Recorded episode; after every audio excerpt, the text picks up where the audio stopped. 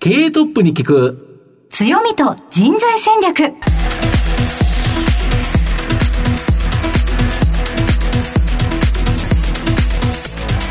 毎度相場の福の神こと藤本信之です。アシスタントの飯村美希です。経営トップに聞く強みと人材戦略。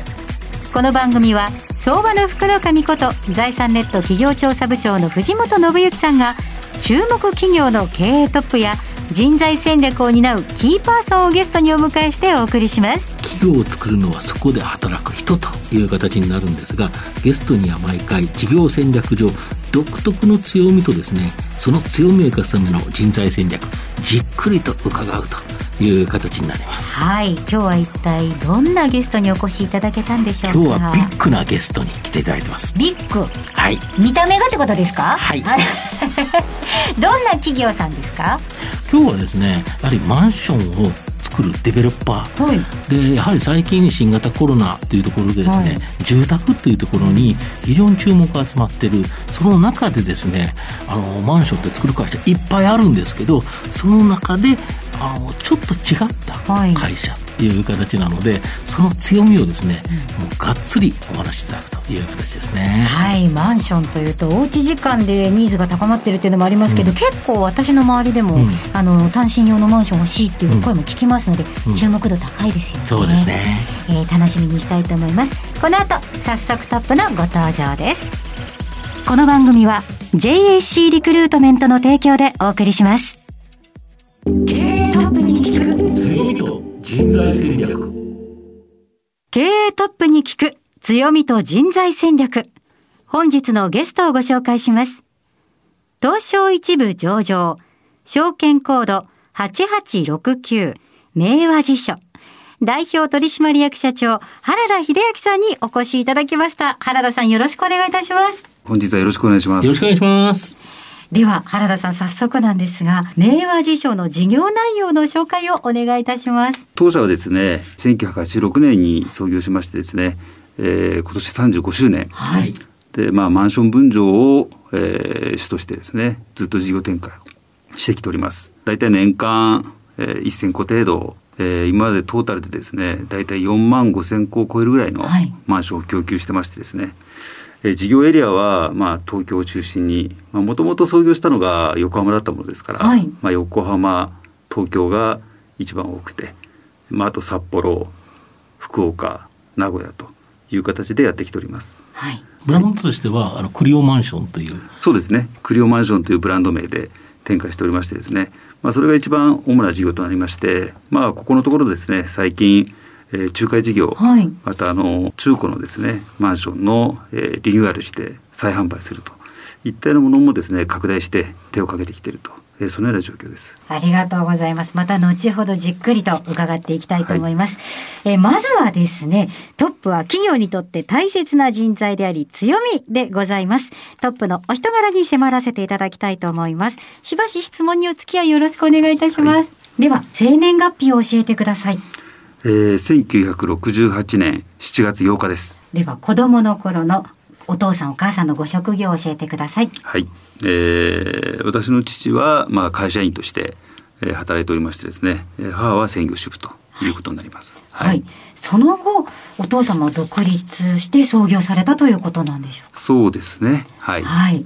その当時は原田さんおいくつでしたか？高校2年生か、そのあたりだと思いますね。どう思われましたかその当時は？何しかしら事業を始めるとはい。いうことは分かったもんですから、どんなふうになっていくのかなというふうな、ちょっとワクワクした感じは正直ありましたけど、あー。まあでも一方にどうなっていくのかなっていうね、不安感もね、こういろいろあったりとですね、同じデベロッパーの業界にいて、まあそれからデベロッパーを起こすということだったので、はい。うんまあ当然ながらやっぱりその、家の方もですね、うん。人が来たりだとか、はい。まあいろいろこうバタバタしてる感じはあったので、ね。まあどうなっていくかわからないなっていうのは正直ありましたよね、やっぱりね。ええまたあの、今目の前に私の目の前には原田さんがいらっしゃるわけなんですが、すごく大きくていらっしゃるんですね。あの、今身長おいく村さんと比べるとね。そうなんです。身長おいくつでいらっしゃいますか？身長はですね、191センチありますね。うん。小さい頃から大きかったんですか？そうですね。小さい頃からもう大柄で、はい。えーもう中学生であら187ぐらいありました。ええ大きかったですね。あの、部活動、スポーツとかなんかされたんですか？あ昔バスケットを、やはり。まあ、大きいという理由で、まあ、みんなバスケットを始めるようなもんだと思いますけど、うんえその後、大学ご卒業された後、建設会社にご就職されたそうなんですが、はいはいこれはなぜ選ばれたんでしょうか？えーまあ、ちょうどね、その当時、私が就職するという時が、はい。まあ、ちょうどあのバブルの頃で、うん。父親のその名和所ですね、会社もですね、まあ、ちょうどこう波に乗ってきて、はい。うんという時代だと思うんですから、うん。まあ、ゆくゆく、まあ、不動産業には就きたいなと、うん。まあ、継ぐかどうかっていうのは別としてもですね、はい。うん。まあ、その中でまあ関連あるところにということを考えたときに、うん。まあ、当然ながら不動産以外ですと、やっぱりゼネコンさんとはい。いうのはね、絶対に欠かせない、まあ、作るのには必要ですからね、そうですね、絶対に。お付き合い先なもんですから、うん。まあ、その先に行って勉強もしてみたいなということもあって、就職しましたね。うん。その中での経験で印象に残っていることはありますか、こう言ってはなんなんですけど、はい。まあ、ちょうどね、その先ほど言ったようにバブルの時代ですから、絶好調のところですよね。絶好調のところからうん。落ちていく姿をはっきりと見える。なるほど。あれご就職はお世話になった会社にね、この言い方するの失礼ですけど、うん。業界全体が沈み込んでいくっていう、そうですよね。はいたまたま時代背景がうん。そういう時代だと思うんですからね、うん。まあ、それを見たっていうのが一番やっぱりうん。印象に残りますよね、当然ね。一番業界の激変の時ですよね。ちょうどそうですよねほ。ぼほぼ絶好調の時に入って、絶好調。まあ就職は何年ですか？そうですね。平成5年入社になりますね。はい。もうノリに乗って絶好調っていう業界に入って、そこから。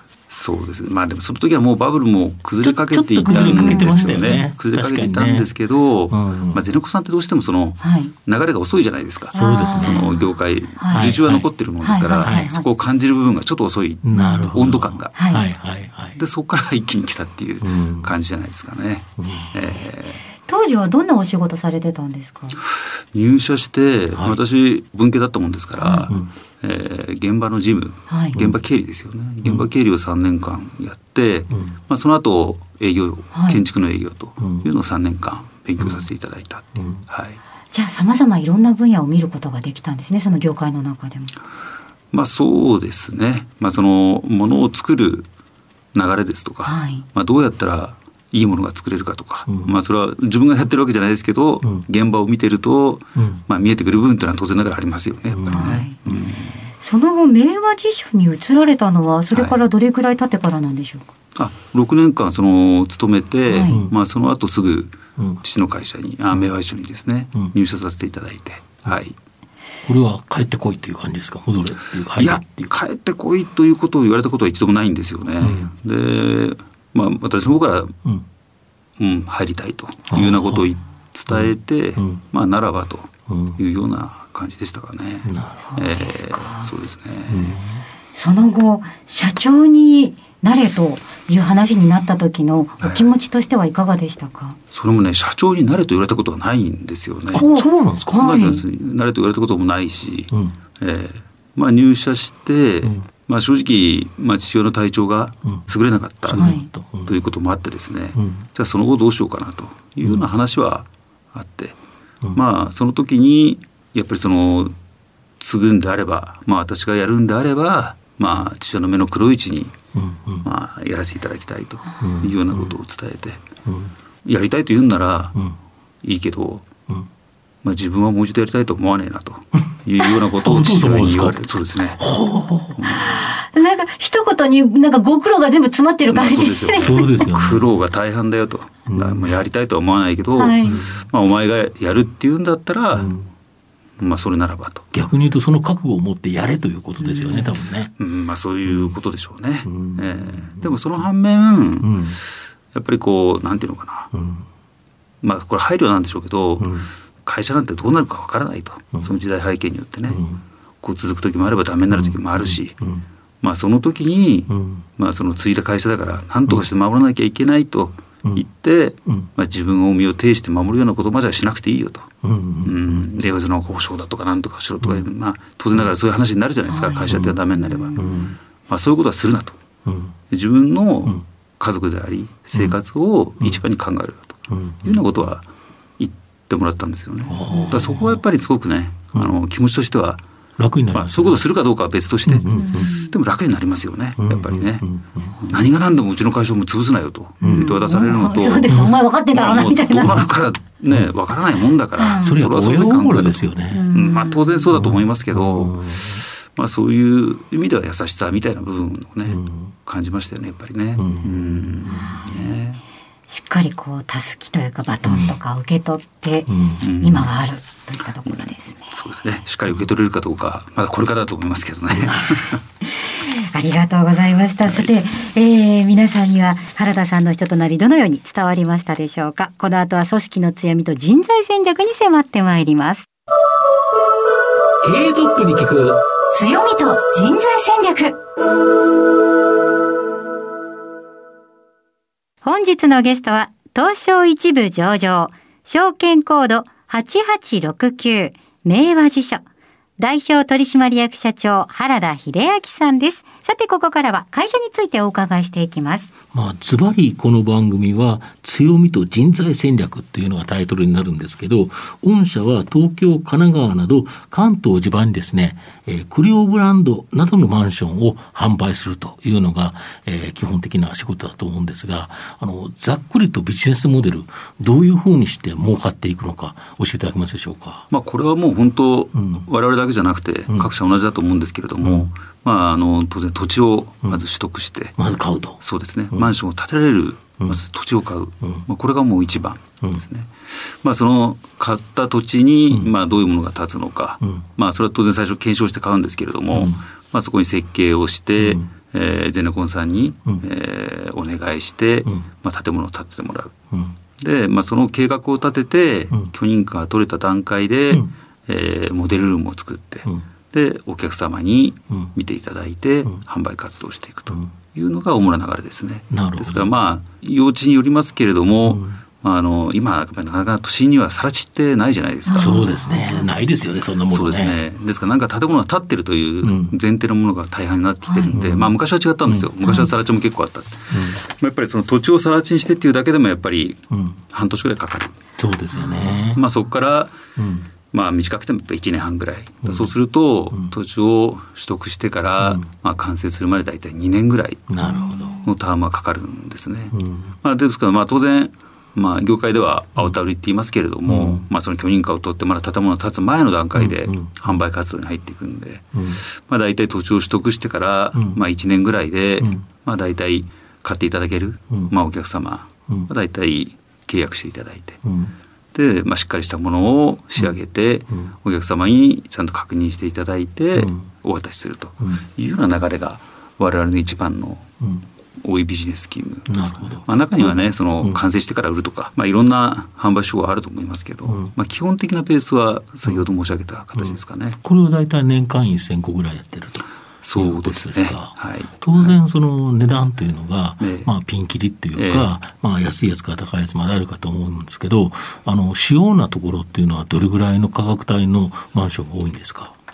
まあ、それはもう相場によりますけど、ん。まあ、昨今はうんこのコロナ禍の中でね、うん。やはりその住宅にお金をかけたいと、うん。まあ、外でお金を使うこともないからというのもあるんでしょうけど、まあ、そういうのが非常に多くてですね、価格も正直上がってるところありますね。ん。ですから、今ですと大体我々が主力としているのは、うんまあ、5000万よりは超えてくる。6000万7000万ぐらいから、うん。まあ、1億5000万ぐらいまでの間が一番多いゾーンになりますかね。なるほど。えーですからちょっと一番高いっていうか、あのー中間層うん。よりもちょっと上ぐらいの、ねお客様がうん多くなってきてるかなって感じしますね。はい。うんあの、私、マンションのチラシとか見るのが趣味なんですけれども、やっぱりあの、クリオのチラシ入ってるとテンション上がりますもんね。なんかいやいや綺麗みたいな。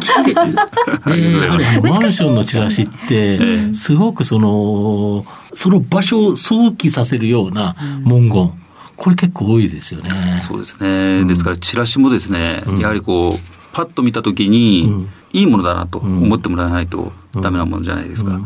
ですから、やっぱりその、例えばああいう絵ですよね。うん。絵柄なんかもう、ん。いかにこう、お客様に、うん。こういいものを伝えられるか、うん。まあ、そういうのも非常に気にしながら作り込んでるんですね。やっぱりその第一印象、うん。まあ、それは実際と違うものを作るってことではなくて、まあそうですよね。まあ、きちっと実物に近いようなもの、うん。まあ、出来上がってないものですから、うん。当然ながら、あれはうんコンピュータグラフィックとかのうん。作ったものなんですよね。うん。それをいかに実物に近いものを作るかとうん。いうのはやっぱり非常に重要だと思いますね。うん。えでやはり新型コロナショックって、まあ、いろんな企業にさまざまな影響あったかと思うんですけど、逆にあの住宅への注目度、高まってますよね。そうですね。実際やっぱりコロナのショックが起きた時、はい。去年うのん。2月3月、そうですね。まあ、4月ぐらいですよね、緊急事態にはい入っていったのまあ、あの時はでも、これはもう一度どうなるかなと。んまあ、それこそ、不動産業界とリーマンショックありましたよねはい。あれと同じような形になる可能性もあるなと思って、うんこれ、各デベロッパーさんみんなそう思ったと思うんですよね。びっくりしたんですよね。ビビったってうか。、うちも当然ながらうん、正直身の丈縮めて、うん。例えばですねうん、まあ土地を買うのをストップしようかとかう、ん。まあ例えば経費ですよね。まあモデルルームなんかもですねうん、一回閉めて、はい。うん。で、経費圧縮しようかとか、まあそういう段取りまではバッとつけましたよね。うん。まあ、つけたけれども、うんまあ、それを実行に移す前うにん回復傾向が見えてきたんで、うんえー逆に言ったら、うんまあ、そこから戻っていったというような感じのところありますよね。うんでなおかつ6月から超えてくると、うんそのまあ、当然ながら先ほど申し上げた通り、まあ、業界の他の方々にちょっと失礼な言い方になるかもしれませんけど、まあ、旅行に行けないですとか、うん。まあ、おお金を金使うところがないというところから、あと、あと家にいる時間が長くなりましたよね。そうですね。だから家にいる時間が長いんで、うんそこにお金をかけようとうんいう流れは、うん。一つ流れとしてできてきた感じはしますね。うん。えなるほど、うん。あと最近では、この新築のマンションの販売に加えてですね、うん。マンション管理であるとか、先ほどおっしゃられた中古マンションの、ん。あリノベーションしての再生販売、はい。これにも結構注力されてるとか。そうですね。うん。はい。まあ、あの、管理はまあ、当然創業の頃から管理会社も作って、うん。まあ、それはもちろん継続してやりながら、うんまあ、それと、え先ほど言った仲介事業はい。と、そのうん、買取再販まあ、これ大体一体でやってるんですけど、うんやっぱり不動産って、絶対的に流通はするじゃないですか。はい。だからそこのところにはとにかく力入れていこうと。うん。なおかつ、まあ、マンションってやっぱり、いい立地に立ったものって、昔のマンション多いんですよね。そうですよね。極端ないいところから作りますからね、普通に考えて。代官山の駅前にも今でもマンションあるでしょうけど、うんうんやはり古いマンションの方が多いじゃないですか。まあ、そりゃそうですね。で今新しく代官山の駅前にマンションできるかっていうと、うん。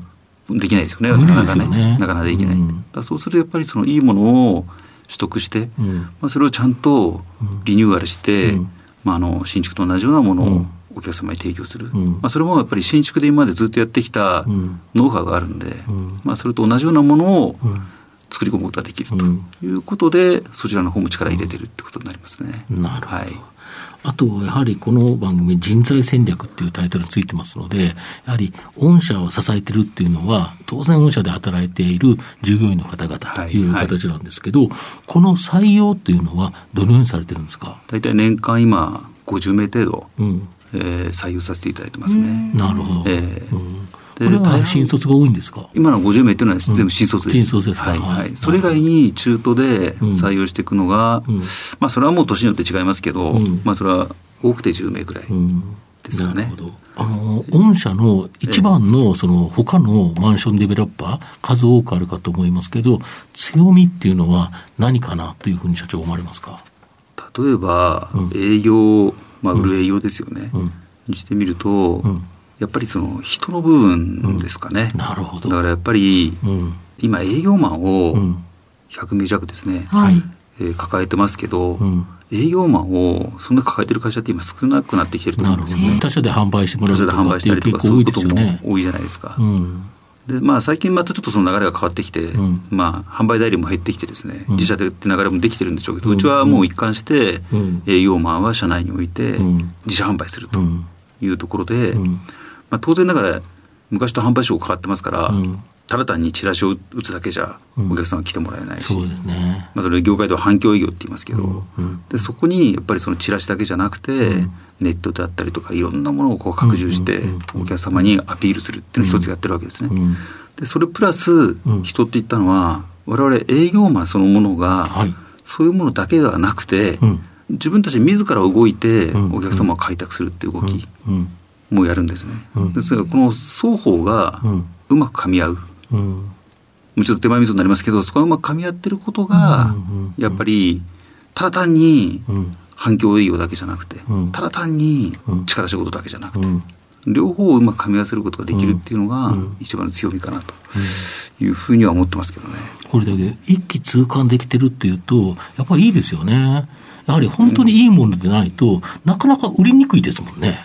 そうですね。だから一気通貫で、我々がやっぱり一番大事にしてるのは、やはりそのお客様のニーズ、なるほど。どういうものが求めてるかっていうのを、やっぱり営業がちゃんとお客様のニーズをつかめば、それを作る方に反映させるなるほど。ことがこうきちっとできる。なるほど。営業からの声がきちっとその作る方にも届いている。そうですね。だからそこはやっぱり、まあ、昔もちろんそうなんですけど、やっぱりその縦割りの組織と、こうあると思うんですよね。縦割り組織っていうのはやっぱり、こう自分のところが、自分の部署が他部署に負けないやるぞっていう、セクショナリズムがすごいじゃないですか。そうですね。その分責任持ってやるよっていう。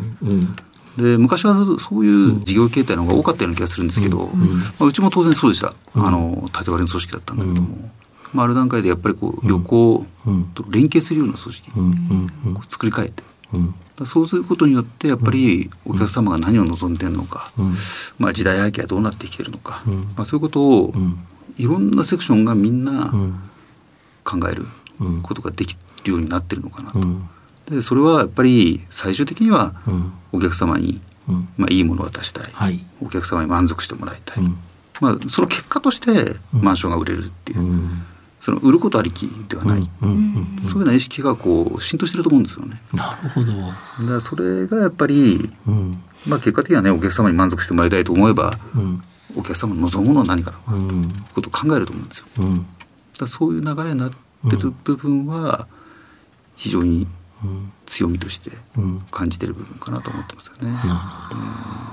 顧客満足度にみんなが意識いってるっていうのはやっぱ自社の営業マンでこう皆さんでこう手を取り合ってるからこそのところですよねやっぱり。そうですね。まあそのような形になってるんじゃないかなと、なりなりたいなと思いますけどね。本当にできてるかどうかってのありますけどね。えーうんなるほど。最近マンション買いたいっていう人多いような気がするんですけど、どういうお客さんが多いんですか？いや、もうマンションは、どうですかね。もう若い世代から、はい、あれですよね、一戸建てだとやっぱしんどいねっていう形で、そうですね、やっぱり都心部のコンパクトなマンションに住みたいねっていうニーズもありますよね。だからもう戸建てを手放してと、うん、で、マンションへというニーズもあるし、うん、だから多岐にわたってますよね。戸、建、てを手放される方ってどういう理由が一番多いんですか？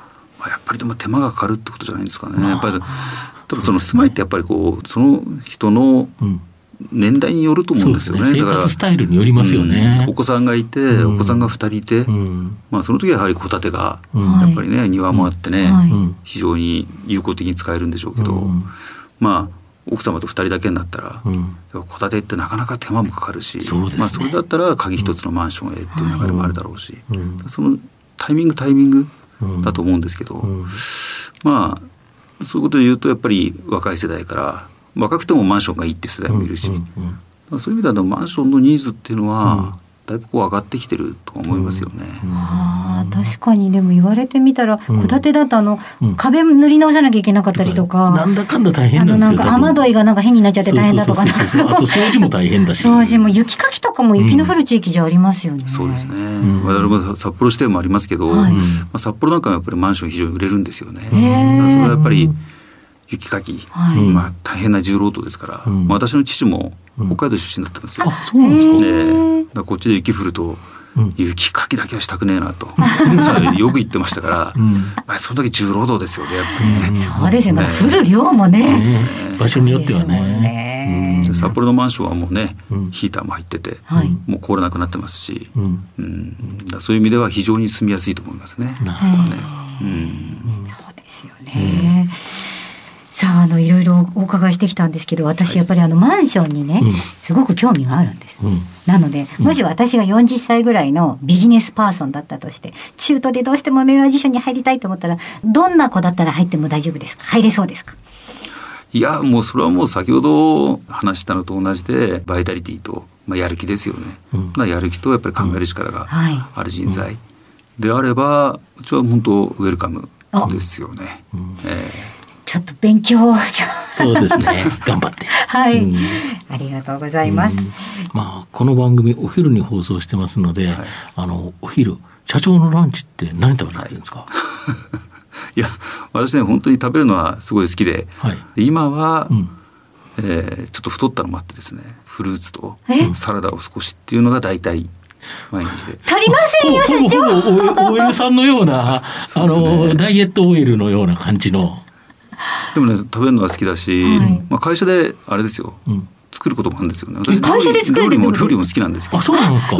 えーはいそうなんです、そです。ちなみに、一番得意な料理って何ですか？一昨日は、うんこれはね、結構人気あるんですけど、その、シンガポールチキンライスをですね、ああ、いいですね。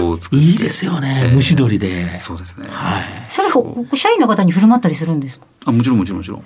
食堂があるなどどういうこと？キッチンスペース？食堂、食堂は食堂の人たちがはいはい。作ってて、まあ、それは私が一緒と勝手に作ってる。うん。朝秘書が買い出しに行って、買ってきて、うん。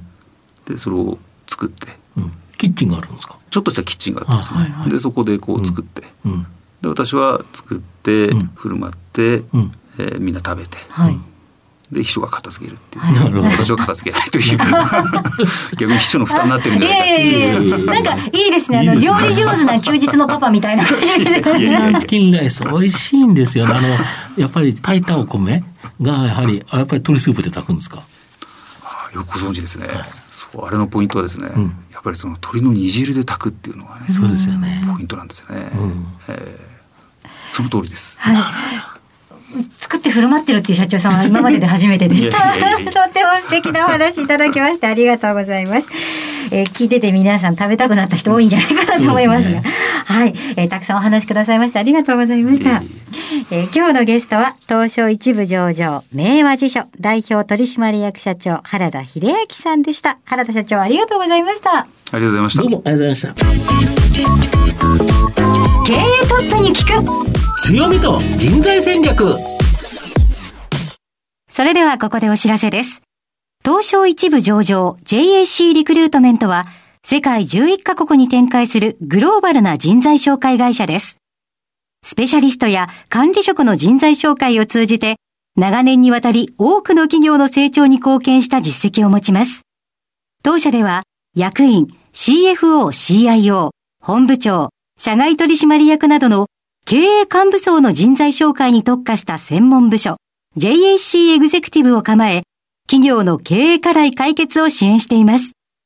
経験豊富なコンサルタントが経営課題をヒアリングし、課題解決に導く人材をご紹介いたします。企業の経営改革を担う人材など、経営幹部の採用なら、東証一部上場、証券コード 2124JAC リクルートメントにお任せください。お送りしてきました。経営トップに聞く強みと人材戦略。そろそろお別れのお時間です。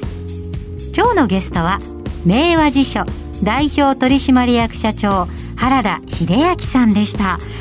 いや原田さん穏やかなお話の仕方でとっても良かったですね。なんか素敵な方でしたね。か不動産業界とは思えないっていうですね、アットホームというか、会社がなんかすごくいい雰囲気にあるんだなっていうのがよくわかる社長さんでしたね。はい、柔らかくって、うん。あとなんか最後の話聞いたら確かにシェフっぽいって思っちゃいました。そうですね、はい。大きいですし、はい。なんかいっぱい食べてそうな感じがしますね。はい、素敵な社長さんにたくさんお話をいただきました。皆さんいかがだったでしょうか？それではここまでのお相手は相場の福の神財産ネット企業調査部長の藤本信之と飯村美希でお送りしました。来週のこの時間まで。ほなまたお昼やで。経営トップに聞く強みと人材戦略。この番組は JAC リクルートメントの提供でお送りしました